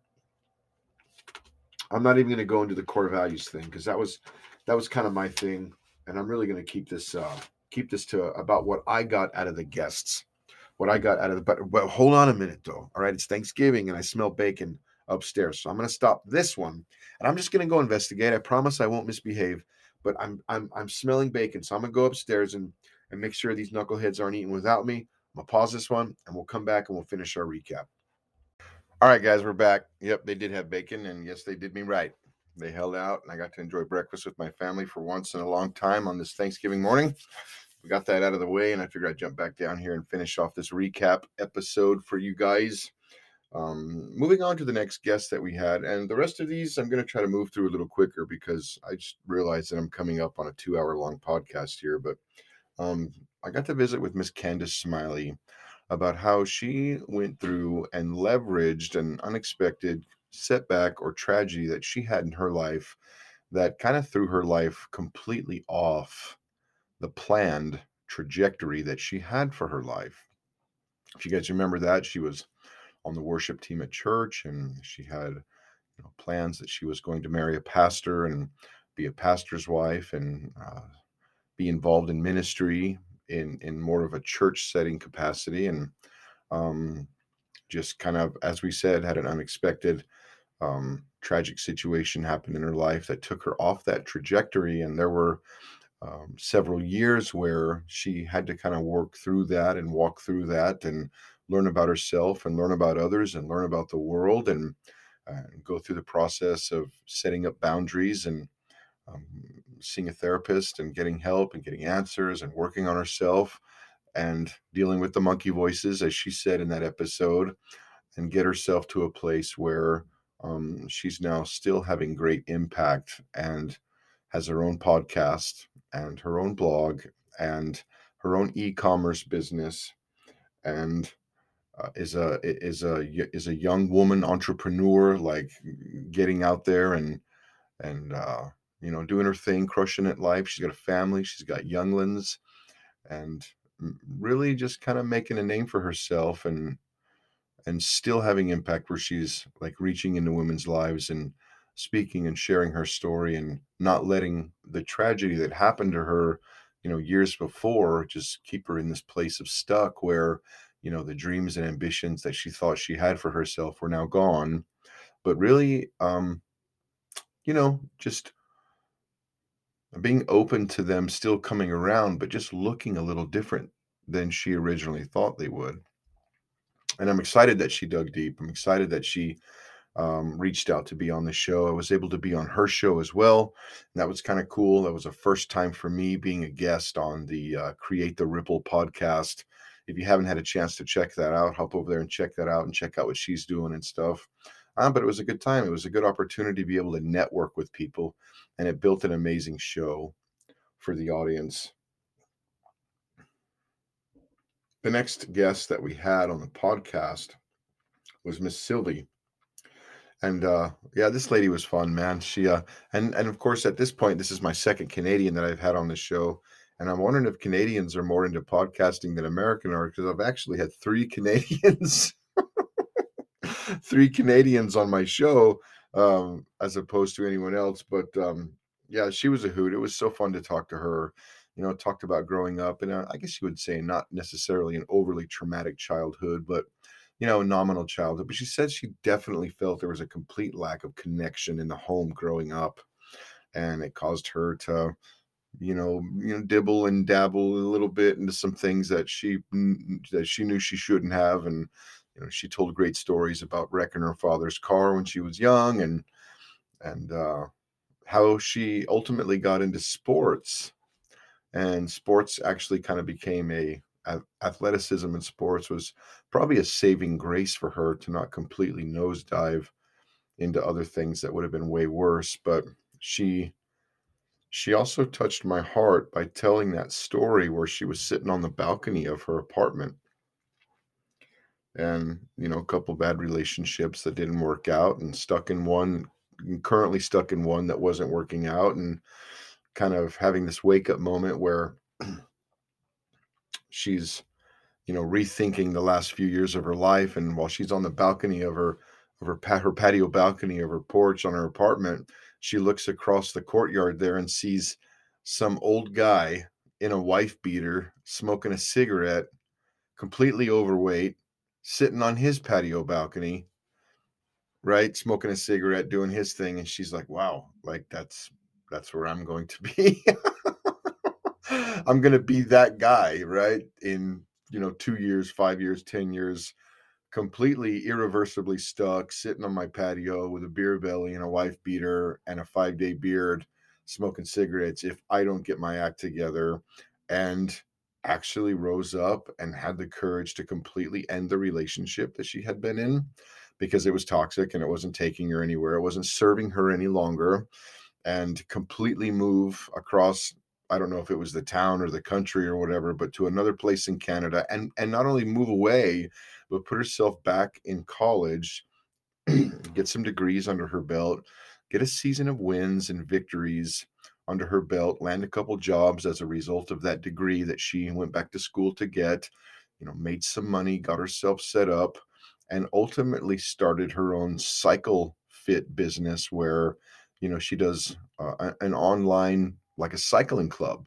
And she had like a like a brick and mortar cycling uh, exercise fitness shop too. And you know just kind of went off in that arena to really find her niche and find a way to make money doing something that she loves which is cycling and fitness. And it was a great episode. The next episode that we had again moving quicker here um, was with lucia duminicia. And she's a life coach in romania. And man, that was a real fun conversation too. That I went into kind of, you know, nervous about not so much the language barrier because the woman spoke really good English, but I was kind of nervous like certain phrases or like euphemisms that we use over here, you know, or just even just day to day experiences. Like when I was telling her about how I drive a semi, like I don't even know if they have like CDL semi trucks over there or whatnot, but I was worried there might be some, you know, issues with the language barrier, but it ended up being a great episode. And one of the key things that she spoke, which is a quote that she had heard somewhere that spoke volumes to me, was make your vision so clear that your fears become irrelevant. And wow, that was an amazing piece of advice because we can kind of have these out there, open ended, vague. I think I want to go this way. This is kind of what I'm looking for in my future kind of dreams but it's not locked in and solid to a point where um, it gives you it's so solid and so clearly locked in as a goal that it gives you the motivation like you're staring at the red ribbon coming up the finish line kind of a thing you know? And when that's not there i think we can wander a bit. I think we can let fears get in the way. I think we can let obstacles distract us. I think a lot of things can uh, be like the force of average, as Ryan says, or you know, kind of take us away from being hyper focused on accomplishing our goals. But Lucia gave us permission to dream big dreams and told us that it's okay, even as an adult, to dream, that we don't have to give up on our dreams and we don't have to give up on pursuing those dreams and ambitions. Lucia Dominica also shared with us that and this one was really this one was really an eye opener too, guys, for me was when she said that being stuck is not bad. Like when you feel stuck, oftentimes we just want to get out of this place of feeling stuck. Like I feel stuck and I want out of this. And she said, No, no, no, no. In that moment, being stuck is almost like being your friend because what it's doing is it's giving you a clue on what that one thing is that you need to hyper focus on and heal before you go on to the next thing in your life. And of course, I added that it would be a good idea to get it fixed before you went on to the next thing so that when you get to the next thing, the previous thing that you didn't deal with doesn't explode in your life, in your lap. Right. But she helped me to see being stuck as not this terrible thing that's slowing me down and like keeping me from getting where I want to be, but it's actually a time to slow down and analyze why you're stuck and take that clue and let it be the clue that lets you go a layer deeper to see inward into yourself to see what you need to stop and fix. Like, what do you need to fix? What's hanging you up right now? Kind of what's dragging you back? What's that thing in your life right now that makes you feel stuck? You know what I mean? Are you smoking? And you're like really doing well, you're starting to get ahead, you're you know, you got your your bills are paid, you're paid your car off, relationships doing well, you're dating your wife, you guys like in a spot where you can say your marriage has never been better, kind of moving up in your career, like financially things are doing well, but you've been trying to quit smoking like on and off for the last couple years and it's really starting to weigh heavy on you to the point where you feel stuck by it. You feel trapped by it because you know it's robbing you, you know, of your health, or it's robbing you of that feeling of accomplishment where you say, I determined and I did. Like I determined I wasn't going to smoke and I, I didn't I don't smoke anymore. You know, you feel like you're being robbed of your self discipline, of your willpower. Well, rather than just get hung up in negativity over the fact that you're not winning in that area, just let that clue cause you to hyper focus on what's holding you up and start working on that one thing. You know what I mean? we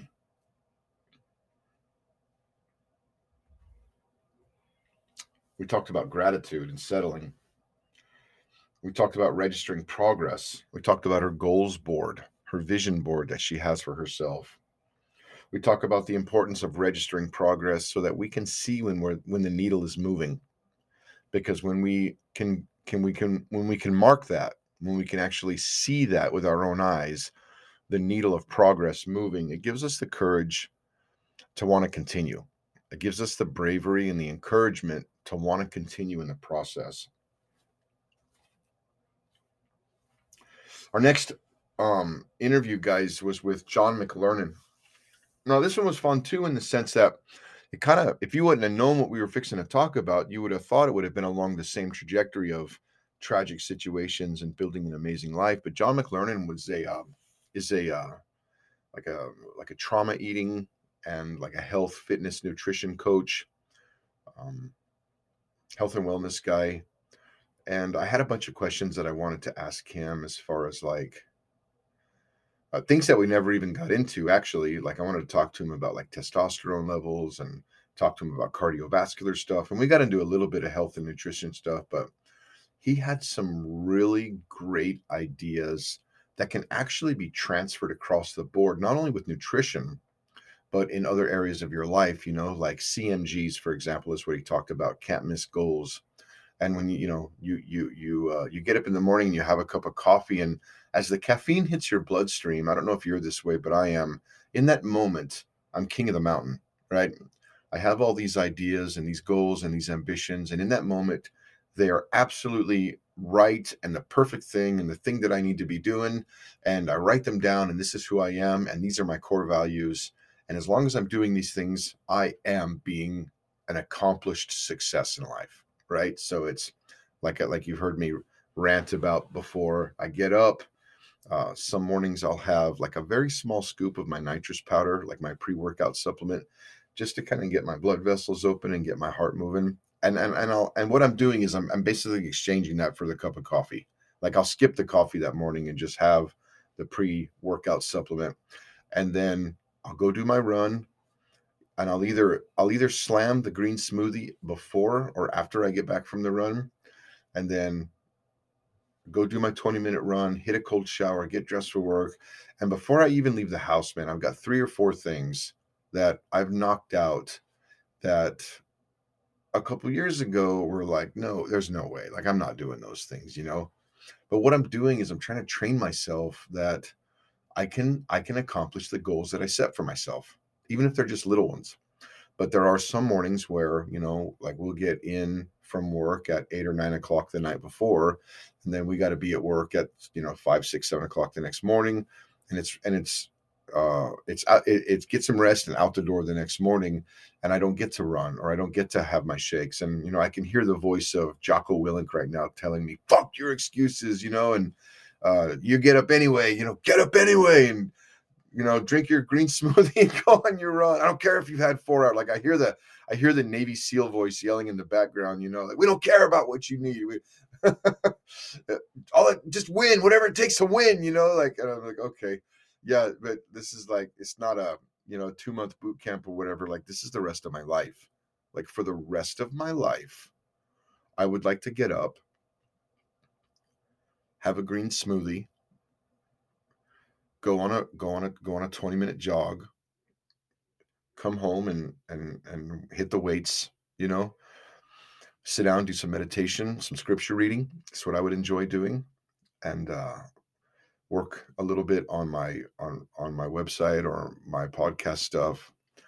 Um, there's a second book already in the fire. It's already been kicked off. Page one is already written, and you know there's stuff that I want to do, but I feel like you know obviously I'm not going to just write down 15 things that I absolutely have to do every morning, or if I don't do them, I, I'm a horrible person and I have no willpower because I didn't do them. But he was talking about CMGs where you know maybe you don't get the time you need to make the full 20 minute run so you just get up and you put your, your running shoes on and you go around the block for five minutes or you didn't have time or you know you ran out of groceries midweek or whatever so you can't have the green smoothie so you um so you get your little uh, vitamin nutrient you know uh, pre pre-mixed powder you know i can't remember what he called it cytogreens is what he called it you just pour it in water, stir and go kind of a thing. And at least you're doing that, you know, and you have a baseline where your goals are met, you know, like you're writing a book. All right, you got to be working 15 minutes. Get up and write a sentence. You want to run? You got to be at work in 15 minutes. Get up and go around the block, you know, and that way you're establishing the habit within your mind, like mentally establishing the habit of accomplishing this goal and it gets easier and easier to do them as you go because we also talked about how you know like i'll start these i don't want to call them lofty i mean running every morning for 20 minutes shouldn't be a lofty thing um, but i'll get started with something like that and then work schedules change or um, you get sick or whatever the case may be and it's almost like everything's paused for three days four days seven days ten days or whatever and then you're like okay all right that whatever tragic situation or you know situation is over and i'm ready to get back on my routine again because it's important to me and it's like trying to get a train going uphill started all over again you know and it just takes forever and different things tactics and strategies we can do to win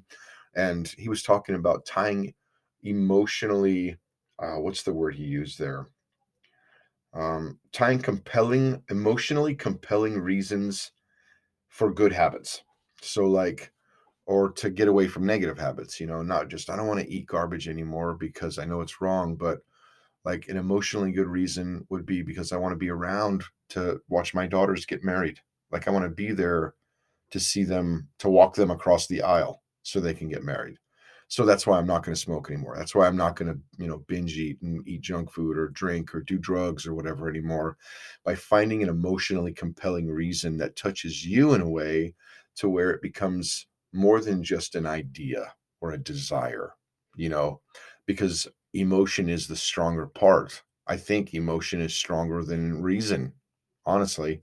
You know, that's why people run into burning buildings to try to save people, right? You know, that's why, you know, uh, uh, you know, mom will stand in front of her kids when there's a gun being pulled because emotion is more powerful than reason. And if we can, if we can tie emotionally compelling reasons to do the right thing and stay away from the wrong thing, I think it will help us. He also talked about tracking practice or tracking progress. Sorry.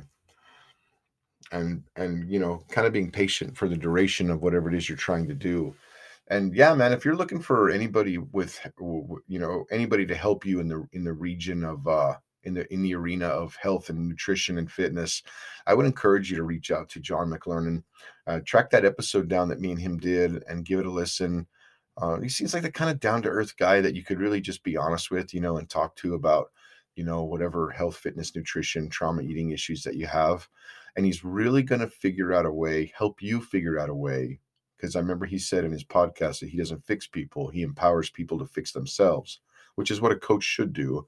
But he really seems like the kind of guy that that that you can just that you can just level and connect with in a way to where you can be you can feel like you can be transparent and really not hide anything and and really get the full the full service and attention that you would from a coach in that arena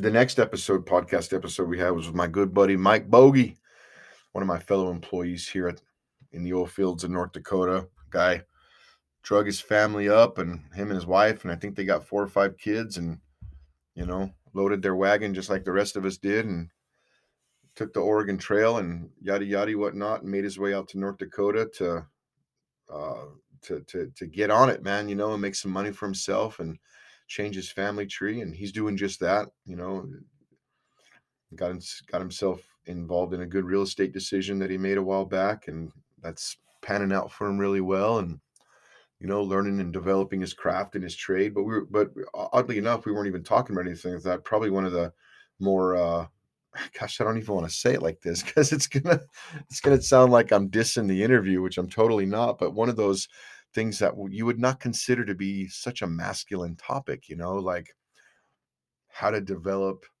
and connect and have deeper and more meaningful relationships with people doesn't kind of seem like a very masculine thing, but it absolutely is in every way in the sense that like I, a lot of us are just tired of the facade, you know, like I'm just I'm tired of shallow and and you know meaningless meaningless interactions with people you know? Like when you get to a certain point in your life where you want friends you want people that you can be real with that that they can be real with you uh, you know that uh, they're not going to trample on your pearls so to speak and they know that you're not going to you know broadcast their name and all their junk out there to the world and all of that stuff but you know there's a sense of trust or whatever i guess and um it's a good thing. And I feel like in America, we are so busy and so distracted where everything is superficial, where everything is superficial. And in an age um, of superficialism and disingenuinism and shallowness, like it's good for men to have, you know, anywhere from like three to six really, really good friends in your life that you care about, you know, that you connect with. And that are a safe place for you. Yeah, so he was talking about like for people and this whole thing started out for in, introverts, you know, guys that like actually struggle with like making friends and and building connections and having those meaningful relationships.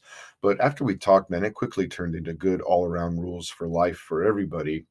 So we talked about making sure that you get around people so that you have good canvas to like practice the art of being friendly and making friends and building relationships and making connections and making sure that you're adding value in those conversations and relationships and making sure that you're being selective with your words and you know not uh, not how did he how did he word it? Little is little is much you know like being selective with what you say um and taking interest in the disinteresting like sometimes what people are into isn't really what what what we're into you know and vice versa.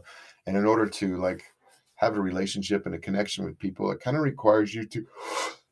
Uh, yep, it's Thanksgiving, guys. I'm feeling it for sure. but it requires you to, uh, you know, just take interest in people and in their interests sometimes when it's not your main focal interest or your focal point of interest.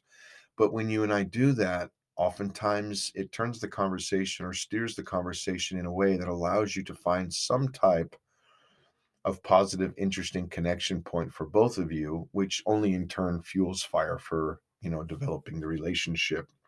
The last interview that we had last week was with um, anthony treas who again um, it was an honor to be able to do that podcast with him and i had these and i was so frustrated but I hope you couldn't tell in my voice, guys, but like I was so frustrated for the first time ever since I started doing these podcasts. Man, I had like these serious IT issues where my microphone wasn't picking up, like my computer speakers weren't picking up his microphone, his speakers weren't picking up microphone. We are just staring at each other on a Zoom call, trying to do like sign language with each other. And like I ultimately ended up having to do it on my phone and there was no way for me to like record it on my phone. I don't know if it's because I didn't have the right update or whatever, but he ended up having to record it, turn it into a file, and send it back to me so that I could upload. It was just a nightmare. I was like, oh, this like I needed this to go perfect because I had a ton of questions about mindset, about confidence, about being proactive, about taking action. And I was able to ask a lot of those questions and whatnot and kind of get into his past. But I was actually rolling the dice on that interview when I asked him if he had a traumatic childhood or traumatic past. Because I haven't heard all of his podcasts, but I've listened to a few of them, and he was actually you know, one of the few guys that I found in the beginning, like back in 2016, when I really started reaching out and looking for help with podcasts and and like I said, YouTube videos and books and stuff. I came across his and listened to him. But he none of the podcasts of his that I had ever listened to spoke about the child abuse and the child childhood trauma that him and his brother went through and how that just totally made life hard for him as far as anxiety and depression and he even talked about how it affected his ability to like finish school and like you know reach out to women for like relationship stuff and be comfortable in his own skin that way and how like here he is uh, you know he's a grown man and like he's trying to figure out how to build confidence and get somewhere in life and he's got this i don't want to call it baggage but this you know trauma from his past and how he got himself out of that was he started like setting not only little but lofty goals for himself right? So he joins the marines he goes to war he moves through the ranks you know he's and i'm sure i'm sure he's you know totally being submissive to the authority that's above him. I'm, i mean i'm sure he's playing the game right like he's doing the next right thing through all of this to like make himself a good man and a good soldier. He gets out. He's still dealing with PTSD and some anxiety from stuff that happened in his childhood. Now that's been compounded by his time in the war.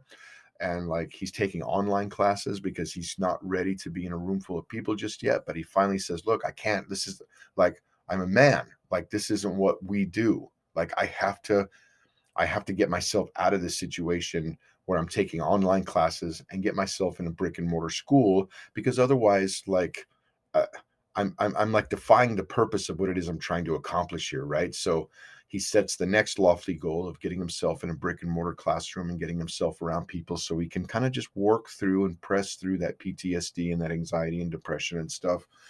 And he gets his degree, then he gets another degree, then he starts his podcast, you know, then he starts you know his business entrepreneurship stuff that he's doing and he didn't let the child abuse the PTSD the anxiety the depression that started as an as an early child growing up in a toxic home and that you know compounded with just the little things that we ha- interact with in life along the way it didn't stop him or sideline him but he learned how to turn it into fuel like he learned how to turn it into fuel to light a fire under his own ass to take himself to the next level and the next level and the next level. And you know what? The one thing I haven't been asking these guests that I have on my show is what do the next five years look like for you?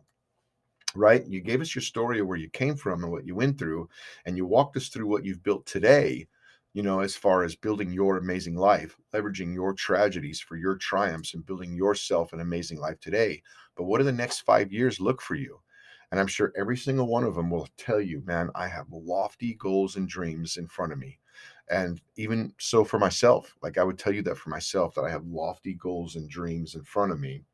And some of them are absolutely like, there's a part of me that says, that's like crazy, bro. There's no way that you could ever do that. But you know what? There's another part of me that's just naive enough, right? That's just naive enough and just brave enough to say, you know what? Why not? Why can't I stand on that stage and deliver a speech on mindset and personal growth and development that takes somebody, even if just one person in that room, that's living beneath their means and their potential, and, ca- and causes them to dig deep and pull out of some hellacious trauma and go on to find the love of their life. To get brave enough to get out there and start looking for love again and find the one. or to go back to school and get that last certification or that last degree that they need to take themselves into a career launch that'll start earning them six figures annually and get them into a place where you know money's just money's not an issue i mean there's a certain there's a certain place in your career guys where if you your relationship with money begins to change, you know, and money isn't an issue anymore. You actually have you actually have more than enough. You don't have payments on things. When you when you go to buy a car, you just you just pay for it cash, you know. Like at that point in the game, the really the only thing that people are financing is their mortgage. if that you know? And it's not a matter of if we're going to go on vacation this year it's a matter of are we brave enough to go further and stay a little longer? It's not are we going to have money next month but it's more of what are we going to do with this excess money next month in a way that causes it to become a an investment that will pay greater dividends in the long run in the future the relationship with money begins to change. And I want to see people get there. Like, I want to see myself continue to grow into that place where, you know, because time is money, bro. And it's time away from your family. I know. I know. They're called the investment years for a reason. And if we're not careful, we can get stuck there. And that's the danger because it's it's we, we get comfortable with it. You know, we might bicker and complain about this oil field, but it's real comfortable to be here in this place. But quite honestly, going back to dreams and goals, you know, the public speaking thing for the for the purpose of being able to change someone's life you know and cause them to dig deep and just build for themselves an amazing life is I mean, that'd be wonderful to write books on personal growth and develop on personal growth and development and do public speaking events. Um, but I've even considered getting into sales, you know, like I would like, and I've never done it before. Now I'm a salesman at my job, right? Now, not not officially titled a salesman, but if I go out on a job site and I see and, and we're doing work that we were hired to do, and I see other work on that site that needs done, you can bet your ass I'm going to that company, man. And I'm going to talk with them like, hey, you know what? I noticed, you know, while we were doing this work that you hired us for, I noticed this work over here. Or I know that you're in charge of these 10 locations out here. And on our way out this morning, I noticed on one of these other well pads that you are in charge of that there was a problem here with X, Y, or Z, or whatever. And we'd like to take care of that for you if you don't mind. And uh, more often than not, it works uh, just being a salesman in life. But sometimes, guys, I want to hang up the six figure oil field salary and spend a year selling cars just to try it. Like it's like this weird am- ambition thing that I have, like where I wear, like I, I wear a, a, really nice pair of loafers, um, like the nice ones that you can't tell if they're slippers or they're really shoes, you know, because they're almost like suede. And a pair of like khaki dockers and a collared shirt and a really nice watch and haircut slim and trim, dressed to the nines, um, and go to a place where I don't have to be there till eight or nine in the morning. And we get off at five or six at night. You know, we might rotate a Saturday with another sales guy. And it's like a nine hour day, maybe a 10 hour day max. And it's based on what your ability to sell is. You know, it's like a commission thing where people are coming in. And if you believe in a product and believe that people need it and you connect people's needs to products that meet those needs, then you're doing a great service, man. And really just see how I would do in a full time sales position. But I have this like serious apprehension of it, right? Because for me, like, uh, my buddy Roy and I, we call ourselves mules. Son burros, he says. My buddy Roy Gomez, love him to death. Can't wait to see him when we go back to Colorado for Christmas break in a couple weeks. But he tells me, yeah, we're just the work mules, bro. and I totally see myself at that job selling cars, like being idle because there's no customers at the moment. And I, I got to get up and like sweep the floor or something just so it just so it looks like I'm being busy and doing something. But like I'm so ready for a nine to five job. And I know that there are a lot of guys out there that do really well in sales. And it just doesn't tax them physically or their family time. You know, it brings the balance that they that they want. And it's a craft that'll have to be learned and developed. You know, I certainly wouldn't expect to jump in there and do six figures right away. But just because of my ambitious nature, you know, I know that I'm the guy that's gonna buy a couple books on sales and I'm going to watch a couple YouTube videos on salesmanship and closing sales and different things like that and try to 10x my growth and my gain in that in that craft and get myself to a place where I'd be a really good salesman but um yeah guys you know I, I just wanted to recap like the things we learned um and I guess to end it all that last episode with Anthony was about the importance of building confidence and setting those lofty goals and those little goals in your life to help you push past you know the barriers of self-doubt and start hitting some goals because you know I spoke about that like in my first couple of episodes that I did that you have to build for yourself a proven track record of success of succeeding and achieving those goals because when you do that it boosts your confidence. Now when you come up against something you're not fear filled because you've never won before and you don't know if you can but you are looking at that um how do i want to say this? Like an olympic athlete that's getting ready to make the jump of their life you know and they have a handful of epic fails where they tried to make that jump and fell flat on their face in their memory but they've been doing it enough that they've also got another handful of great wins in their memory as well. And that is giving them the confidence to take the risk because they know on the other side of risk is a great reward. Guys, thank you so much for the reviews. Thank you for the reviews on the book that you've left on Amazon. Thank you for the purchases of the book.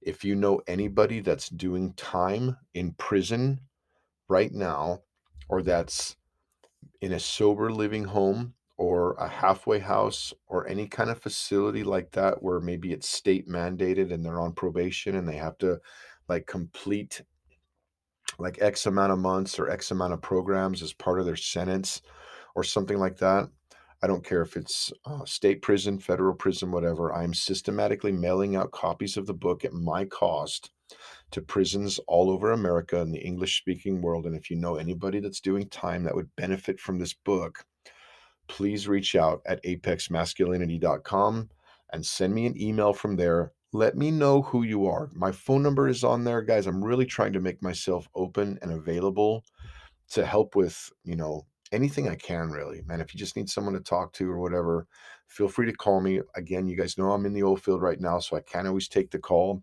but you're welcome to text me too and leave me your name and number. And when I get in the when I get in in the evenings, I'll reach out to you guys and make a connection, and we can chit chat and just catch up Um, but when you text me, let me know who you are and you know why you're why you're texting me. You know, hey, you know, I'm so and so.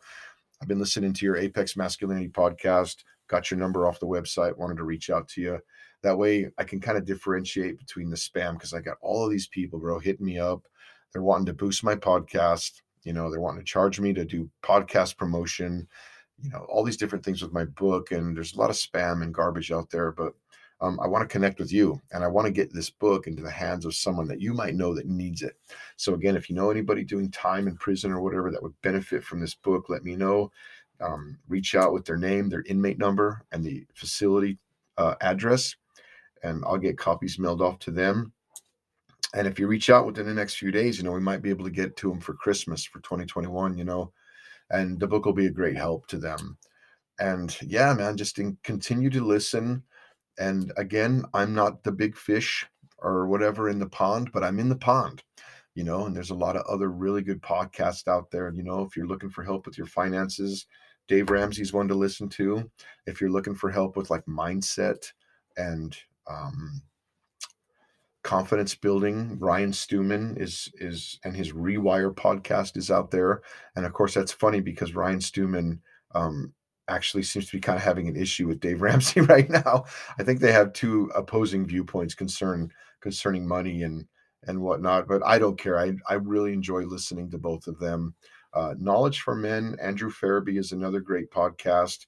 Andrew Ferebee hasn't put anything out in a while, and I don't know why. Like I'm really hoping he's okay.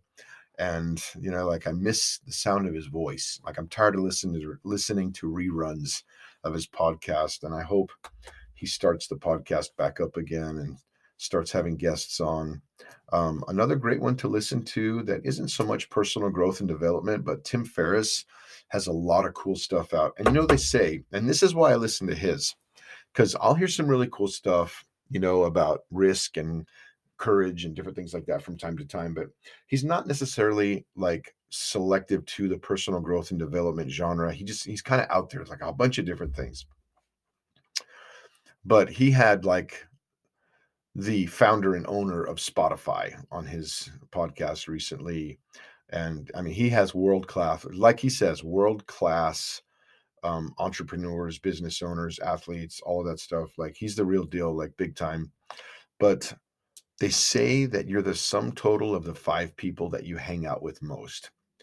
And for me, when I'm stuck in a truck all day by myself, that's the five people in my head. You know, the guy I'm trying to be, the guy I am, and the other three guys that are not good, that are toxic, right? So, so I get, you know, it's not good to be stuck in your own head, but um, I will play podcasts that have like just really intelligent people on there sharing their stories and talking about business and finance and investments and stuff like that because it's just helping me grow and it's rubbing off on me and it's like i'm kind of assimilating that mentality that those guys have about seeing life in a different way you know and it's really helped me. I'm trying to think of other ones. Oh dean graziosi is another great podcast to get into. Um man if i don't if i had my phone i'd pull them up and i'd read you my library but Dean Graziosi does a lot of work with uh, Tony Robbins, and they have some really good content out on mindset and courage and risk and uh, real estate and different things like that. And you really just need to get out there and find out what works for you. Um, and plug in, man. Make it a part of your regiment. You know what I mean? Like it doesn't have to be apex masculinity all the time. Like if this is the first podcast that you've ever listened to, man, let it be let it be your branch let it be your branch podcast, man, where you start reaching out and listening to other people and get yourself about five or six different personalities that you like in podcast land and let those people influence you. You know, let them help you on your journey of becoming the better, more most elite version of yourself um, the guy that the guy that you want to become the guy that you can look at yourself in the mirror and say you know what i'm not completely there but damn i am i am on the journey and i'm getting closer every day and i'm really liking what i'm seeing and uh yep so we're gonna have another um this sunday i've got um warner uh, a gentleman by the name of Warner is going to come on, and we're going to talk about his book. And uh, Lord willing, nothing happens. You know, like um, I had a I had another podcast interview that I was working on last week, and it just wasn't a good fit. Uh, obviously, no no names are necessary, whatever. But um, I don't really know who it is I'm dealing with until we actually sit down and do the interview, unless I really push for a like a preliminary phone call, which I've really been kicking the idea around of doing. That way, I don't waste my time. I don't waste their time. I don't get somebody on that's got a story that's not really going to resonate with me or the audience or something like that. But this gentleman that I'm expecting to get on uh, this Sunday, um, he's published his first book. It's a book on uh, beating a pornography addiction. And he's got a great story. And I'm really excited to dive into his story and visit with him about how he overcame some challenges in his life and yeah, guys, as the end of the year, as the end of the year gets closer to us, man, I want you to really be thinking about has this year, have you done this year what you what you wanted to do? You know, have you seen the growth that you wanted to see? You know, are, are you sitting down at the table with a pen and paper and are you writing out what next year is going to look like? Are you going to determine in your spirit that next year is going to go a certain way, come hell or high water, because you are committed to yourself into the direction that you want to head for yourself and your family. I hope that's the case. Guys, again, feel free to reach out anytime. Thanks for the reviews. Love yourself and sleep well at night. Thank you.